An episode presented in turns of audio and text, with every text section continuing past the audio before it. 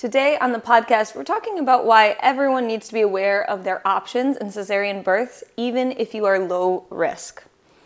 Hi, and welcome to Happy Healthy Human Radio. I'm your host, Samantha Attard, coming at you from the beautiful Washington, D.C. I'm an Ayurvedic coach, yoga instructor, and doula, sharing with you all the things I am learning about and teaching about in my everyday so we can all find a little more balance and bliss and confidence. Thank you so, so very much for being a part of this community.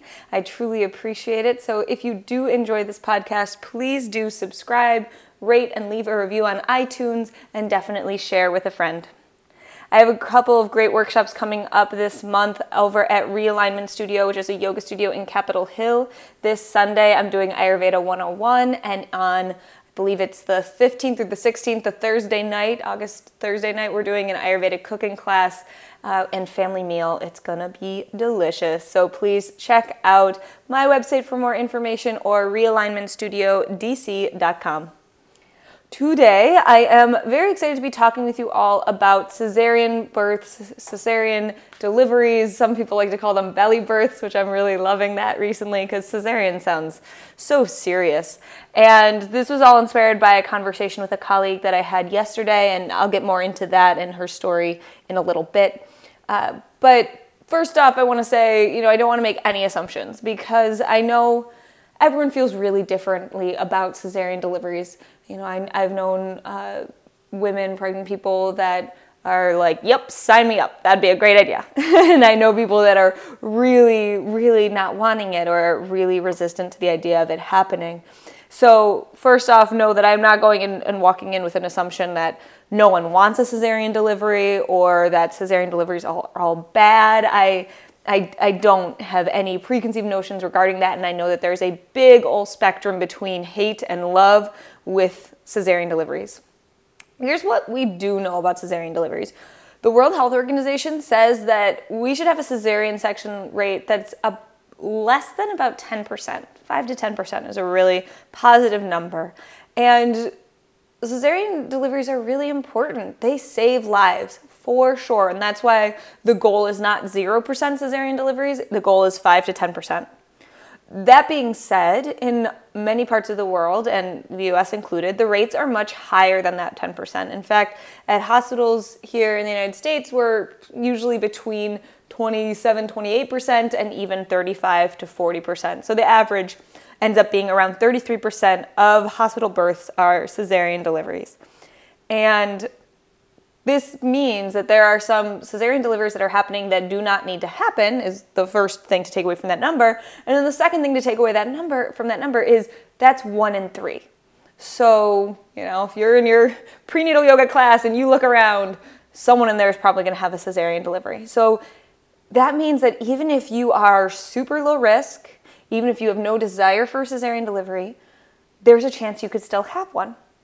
If we look at the reasons why cesarean deliveries happen, one of the highest reasons is because of failure to progress, which is ultimately what they say when labor is not going as fast as they would want it to be. And we could get all up into how they define failure to progress and the ways that some of these labors are getting rushed, but ultimately that is the reason that is getting chosen most often. Of course, there are some pre-existing pre-existing conditions that can make you have a cesarean delivery. So, for example, if you had um, pretty severe gestational di- diabetes or preeclampsia or pre- placenta previa, which is when the placenta is actually covering the opening of the cervix, all of these reasons would mean yes, definitely you're going to have a cesarean delivery. But the biggest reason, the main reason, is a failure to progress, which means you can't really tell like if you look at a lineup at you know 35 weeks pregnant you can't tell who is going to have a cesarean delivery and who's going to have a vaginal.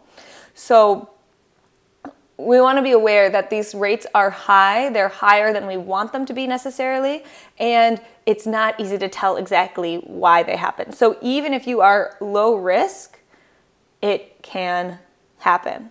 Cool. Uh, and one of the examples I always think of in my head, I always think of a friend I had in grad school who was super fit, super strong, super healthy, confident, like really, uh, you know, she's a really strong woman. You'd in no way say like, oh, I don't know, she's just weak. She couldn't handle it. I don't know if she could do it. And she had a cesarean, and it's like, and I realized, you know what, it could, it could be anyone. The baby could be in a not great position.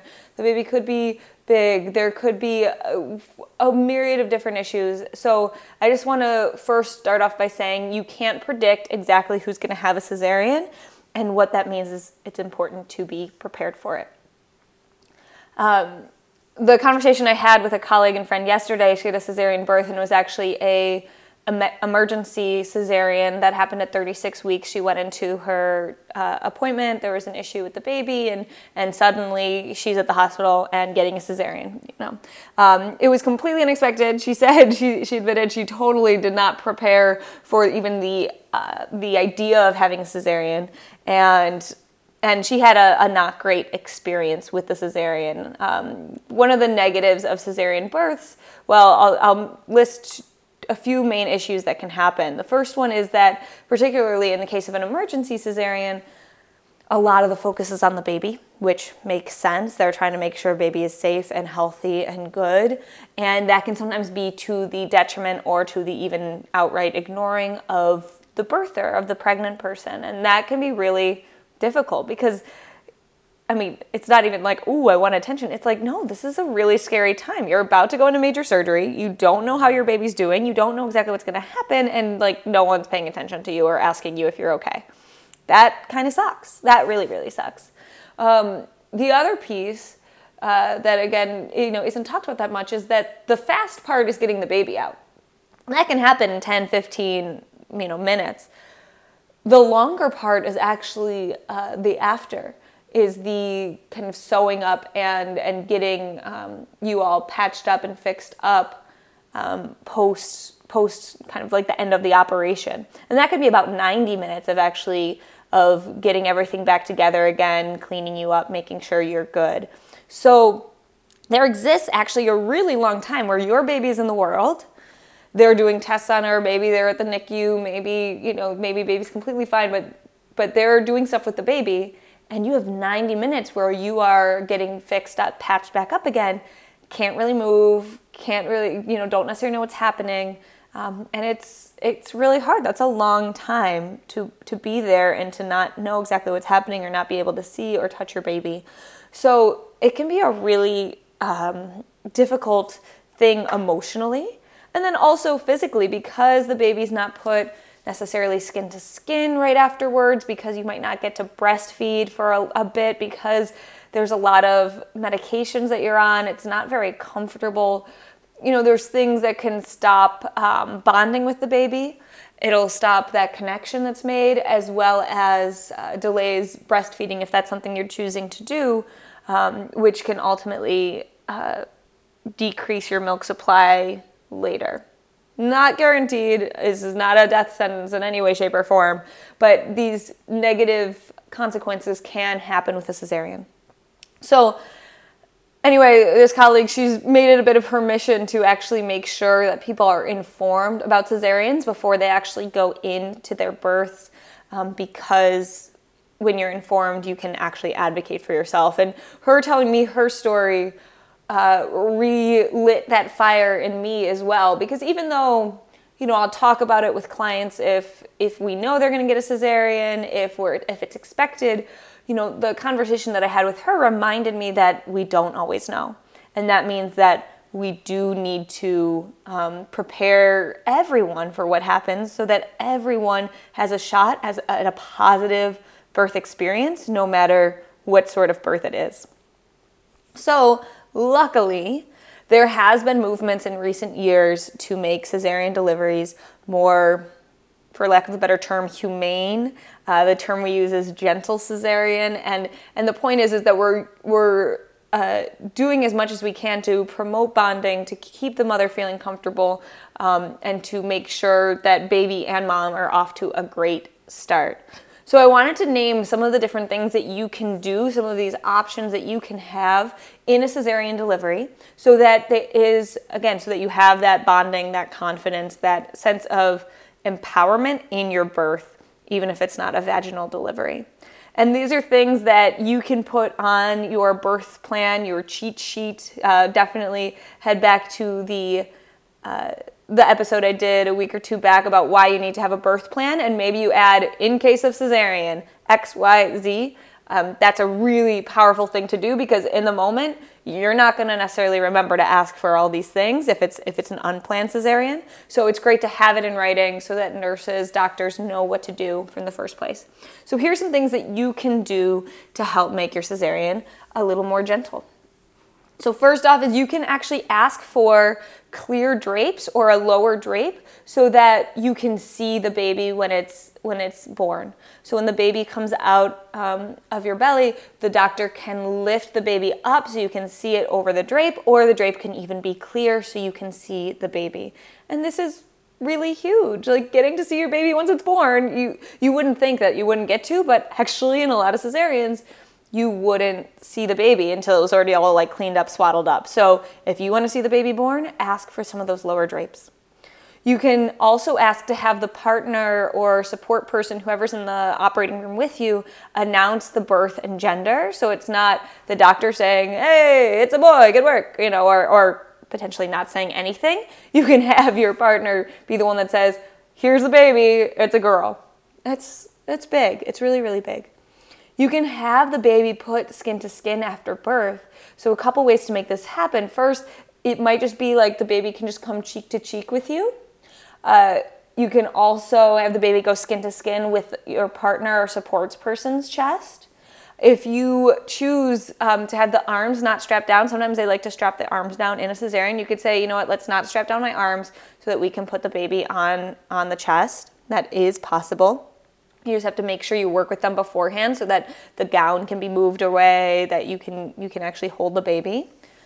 You can do some delayed cord clamping so that the baby gets the full amount of blood from the placenta. When they are doing like the weighing and procedures and testing on the baby, you can have the cart moved near your face so that the baby's not on the other end of the room but is actually nearby. Related to this, seeing the baby before they're dressed, just like we talked about with holding it above the grape, the drape. A really interesting one is you can actually get a vaginal swab. So they can actually swab uh, the vagina and then put that swab on the baby's skin so that the baby can get seeded with the good bacteria that they would get from a vaginal delivery. And that's a really cool one a really important one for setting up a positive immune system in your baby. Another important one is, is get a doula. Have a second person present. So you know, a lot of people that are having cesareans think that they can't have a doula, and you totally can because it's still worth it to have someone to remind you to breathe, to tell you what's happening, to remind you of what your rights are, and to make sure you and the partner are really taken care of. Uh, having a doula or a second person present is really important, especially for that post birth time. So often they'll take the baby, maybe they have to do testing, maybe baby has to go to NICU, depending on the situation. And then you're left with a really hard decision. Does your partner or support person stay with you or go with the baby? That's not an easy decision to make in the moment, and it can be really tough. And so you want to be prepared for that. The first one is being prepared by actually talking with your support person before you get into the cesarean to decide, like, yep, you're going to go with the baby, and I am cool with that. I know it's going to be hard, but I am okay with that. And the best case scenario is to have a second person that can stay and comfort you while the baby goes and or the partner goes with the dad or the partner goes with the baby. There we go. So having a doula or a second person present is really really helpful. Another important thing is you can actually talk to the doctors about what they talk about. So you can have the doctor uh, kind of narrate the surgery and tell you what they're doing all throughout it, and or ask them to not have any conversation that doesn't have to do with the baby. Um, you know, think about this. If you were lying on a table, your baby is being born, and someone is talking to the other nurse about like what movie they saw that weekend, like would that would that annoy you? Maybe you'd be totally fine with it. Maybe that would actually be really painful. So you can ask them to not talk about other things than the birth that's in front of you. Really big one. Another good one to know is that because there's such an importance, if you are breastfeeding, there's such an importance of having some of that stimulation and suckling that happens in the first couple of hours to get milk supply going. You can pump in that time. So if the baby is not there, get to some pumping, do some work there to start stimulating um, milk flow. So, as you can see, there's actually a lot of things that you can do to make the cesarean go a lot better, a lot smoother, and be a lot more comfortable and empowering for you.